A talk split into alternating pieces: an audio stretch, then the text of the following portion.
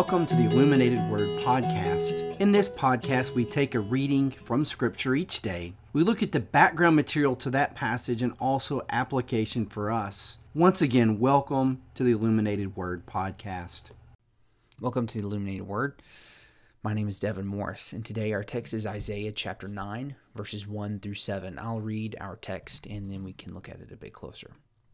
Isaiah chapter 9, verses 1 through 7. But there will be no gloom for her who is in anguish. In the former time he brought into contempt the land of Zebulun and the name, name in the land of Naphtali. But in the latter time he has made glorious the way of the sea, the land beyond the Jordan, Galilee of the nations. The people who walked in darkness have seen a great light. Those who dwelt in a land of deep darkness, on them has light shone.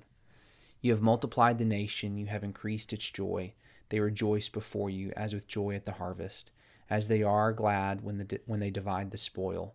For the yoke of his burden and the staff for his shoulder, the rod of his oppressor, you have broken as on the day of Midian. For every boot of the tramping warrior in battle tumult, and every garment rolled in blood will be burned as fuel for the fire.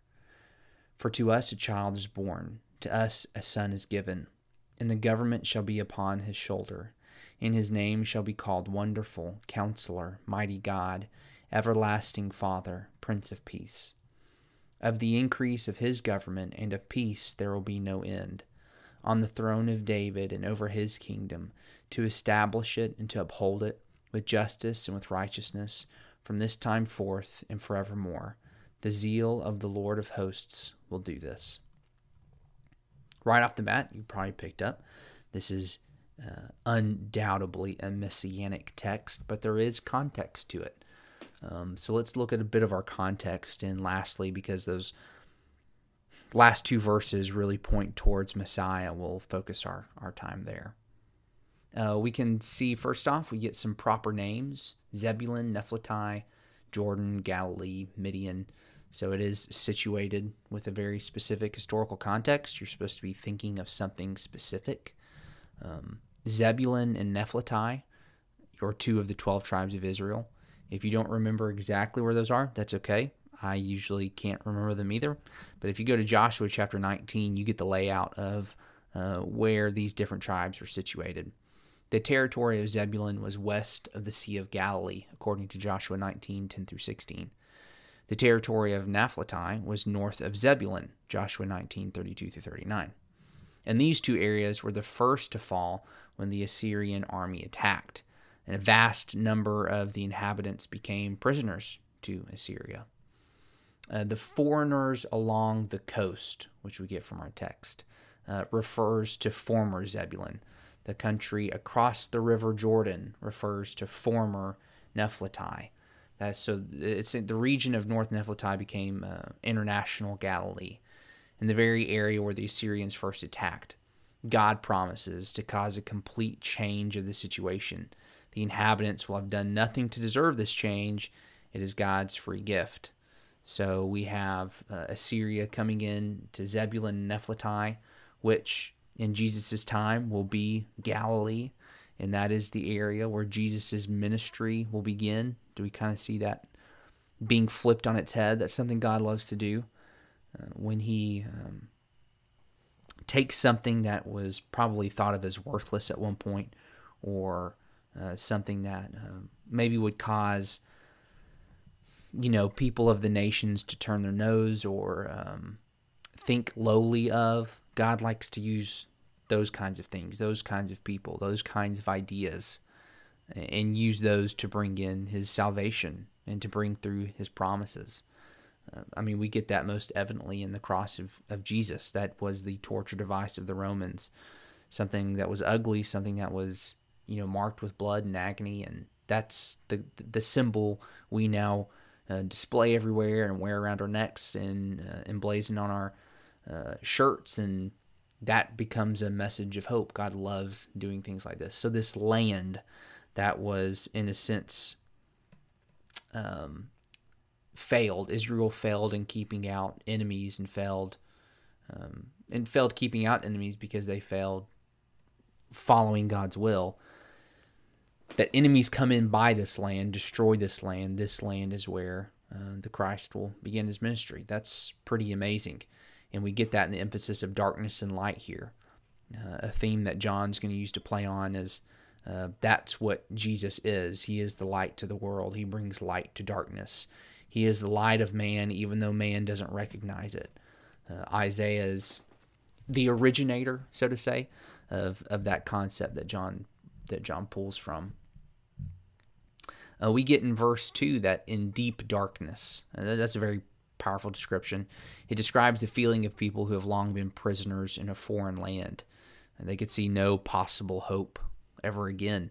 These people had uh, not only suffered at the hands of the Assyrians, but I mean, go back before. I mean, the, the Assyrians are just part of the long line of uh, uh, captors that are constantly uh, assailing and threatening and persecuting Israel. They kind of forever live in a deep darkness uh, because they don't join themselves to their Savior. And so, uh, but but Christ still becomes this light that comes in. Uh, skipping down to verse four, um, we have the people experiencing enormous relief, uh, a heavy weight uh, being taken off of their shoulders, and you get kind of the same um, wording that you get in in Psalm 23, where you have the yoke of his burden, the staff for his shoulder, the rod of his oppressor. You have broken as on the day of Midian. Midian, another proper name that's going to be used, and is meant to um, remind readers of Judges chapter 7, verses 15 through 25 specifically, but really the whole chapter. This is right after Gideon has kind of tested God to figure out if this is really Yahweh God speaking to him. And he, um, you know, starts working with God. And the first thing that God has him do is to free his people from um, the clutches of Midian. They have been, um, they have enslaved Israel for the past seven years. And so, just kind of out of nowhere, God raises up another judge, and this is Gideon, and, and uses this judge to free them. Uh, maybe you remember it possibly better as, um, you know, Gideon had 22,000 men, and God says, Nope, that's too many people. I don't want y'all to think that you're the reason that you overthrew Midian. And so, God kind of gives him these certain things to do to uh, dwindle down his number, and he comes down to the 300 men, and this 300 men, uh, simply through the use of uh, blowing trumpets, uh, drive out this this enemy nation. And it was a wonderful surprise, and it was nothing that they uh, deserved. Uh, definitely didn't deserve it, and it's such a wonderful surprise. The nation apparently really remembered the story, the fact that you can just say, "Hey, remember the Midian people?" And oh wow, yeah, that was such a great um, salvific moment in our history. And it's so important that Isaiah is going to bring it up two more times in his book, in chapter 10 and verse 26, and in chapter 60 and verse 6. So it's a big deal to Isaiah as well. Now, we get into verse, um, well, verse 5. We can look at this for a second. Uh, for every boot of the tramping warrior is in battle tumult, and every garment rolled in blood will be burned as fuel for the fire you get this idea that the soldiers are taking off their uh, weaponry, that they're laying down their armor and uh, specifically their garments that they have been battling in that are bloodied. They're taking them off, they're rolling them up, and they're lighting them on fire. That's they have no more use for them. The battle is done. The battle is over. And so then you get into verse six and seven, and you get the real messianic thrust of the verse for to us a child is born, to us a son is given. That's just good Hebrew parallelism. It's when you get two lines that are pretty similar and it's meant to emphasize certain things. So um, sometimes it, it, stands in apposition. So it's um, for us, uh, for to us a child is born is meant to correlate to us a son. So it's a child who is specifically a son. And he's born in the sense that he is given to us. But, you know, the the physical born language is there and it is meant to denote humanity. And that's probably a really important thing to for a a Jew to consider is that it's not an angel. It's not angel of the Lord, which is, you know, in the past been an entity which saves Israel, but this is actually a man. Uh, a man will be given. a, a, a human child will be given, and this human child will be the Messiah, will be the one to deliver them, will be the one to have the government upon his shoulder. In that line and in verse 7, both really correlate to Colossians chapter 1, verses 15 through 20, where you get the, the language of uh, authorities and dominions and rulers all being subjected to Jesus. Uh, that language is, is pretty evident there. You get four really cool titles here also. Um, both, uh, all, all four coming with kind of a, a nice uh, adjective placed with it Wonderful Counselor, Mighty God, Everlasting Father, Prince of Peace. Um, and these are all kind of maybe we could find counterparts to them in in New Testament readings. So the first one would be 1 Corinthians chapter 34, wonderful advisor.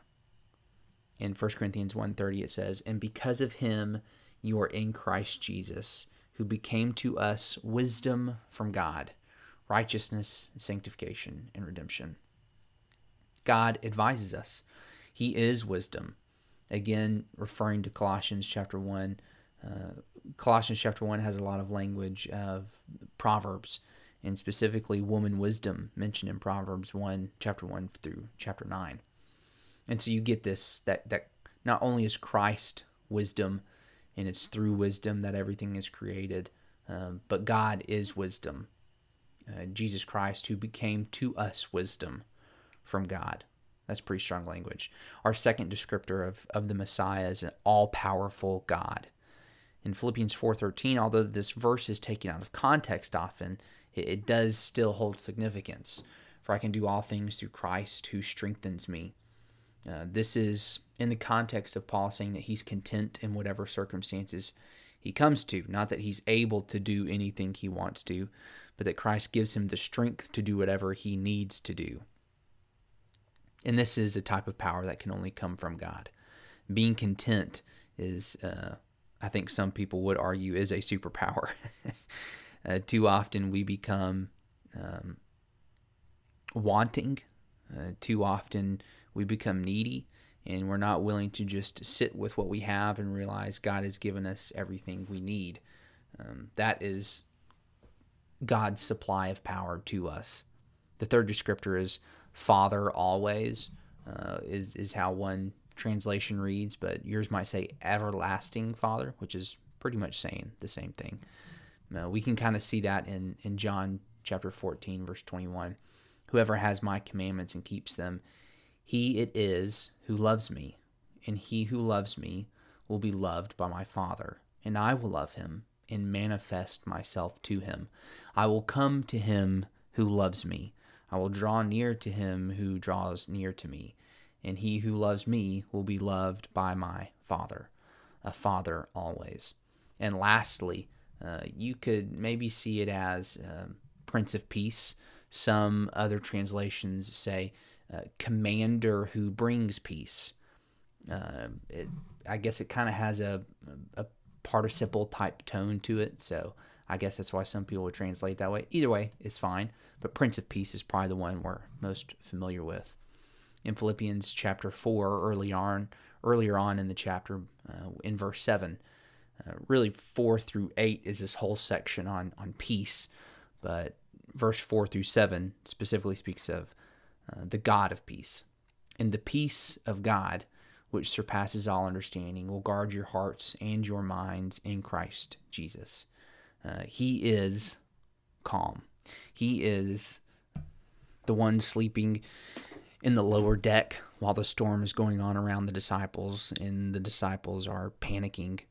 Um, Christ is that peace. He is the one who can not only bring peace, but he is uh, the one peaceful, solid fixture that we can go to when everything else seems to be falling down around us. So, some really cool adjectives here. And naturally, when we read these, we uh, need to realize it's not talking about Yahweh it, it is in direct reference to the Messiah. So these are really powerful descriptors, and uh, these descriptors give a divine quality.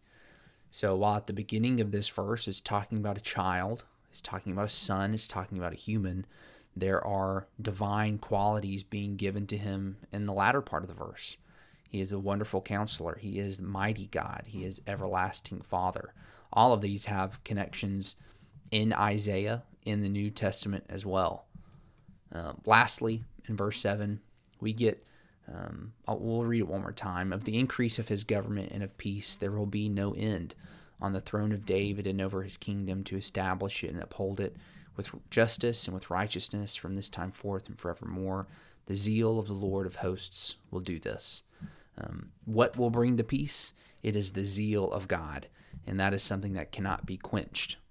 And and what is not being quenched? What is the zeal of Yahweh after? It is after rule, authority, power, but also peace. And those two things, uh, when in God's control, can actually go hand in hand. We don't have experience in that. Either we have, we have um, people in places of, of power and of government that want to rule and want to be in charge and want to have authority.